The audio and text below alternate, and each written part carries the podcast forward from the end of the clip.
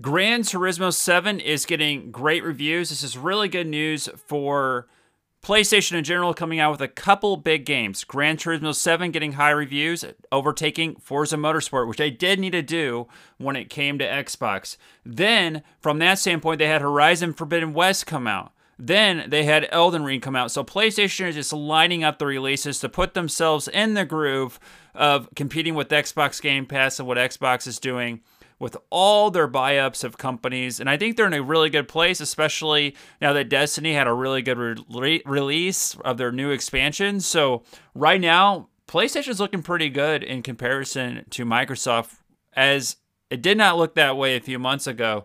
So, this is really good news for PlayStation and what they're trying to accomplish and where they're trying to go. And I think in the long run, PlayStation is going to be even back up with Microsoft, especially coming into the summer months where people are at home playing games during the summer and having fun.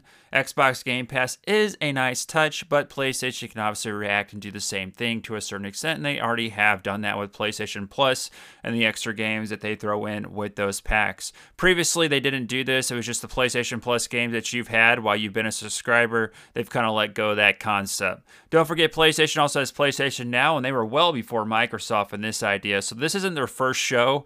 So they also have the streaming capabilities. But Gran Turismo 7 really shows that Microsoft has a lot to do when it comes to Forza Motorsport and figuring out how to compete with PlayStation. Honestly, Gran Turismo 7 came out right at the right time for PlayStation, and that's really what they needed. And it's put them in a very good position coming up to the show, basically, of the summer. And the summer months, PlayStation's in a good position. Can Microsoft compete with that? Well, Microsoft keeps buying companies. We know Oblivion, I mean, the new Elder Scrolls is going to come out.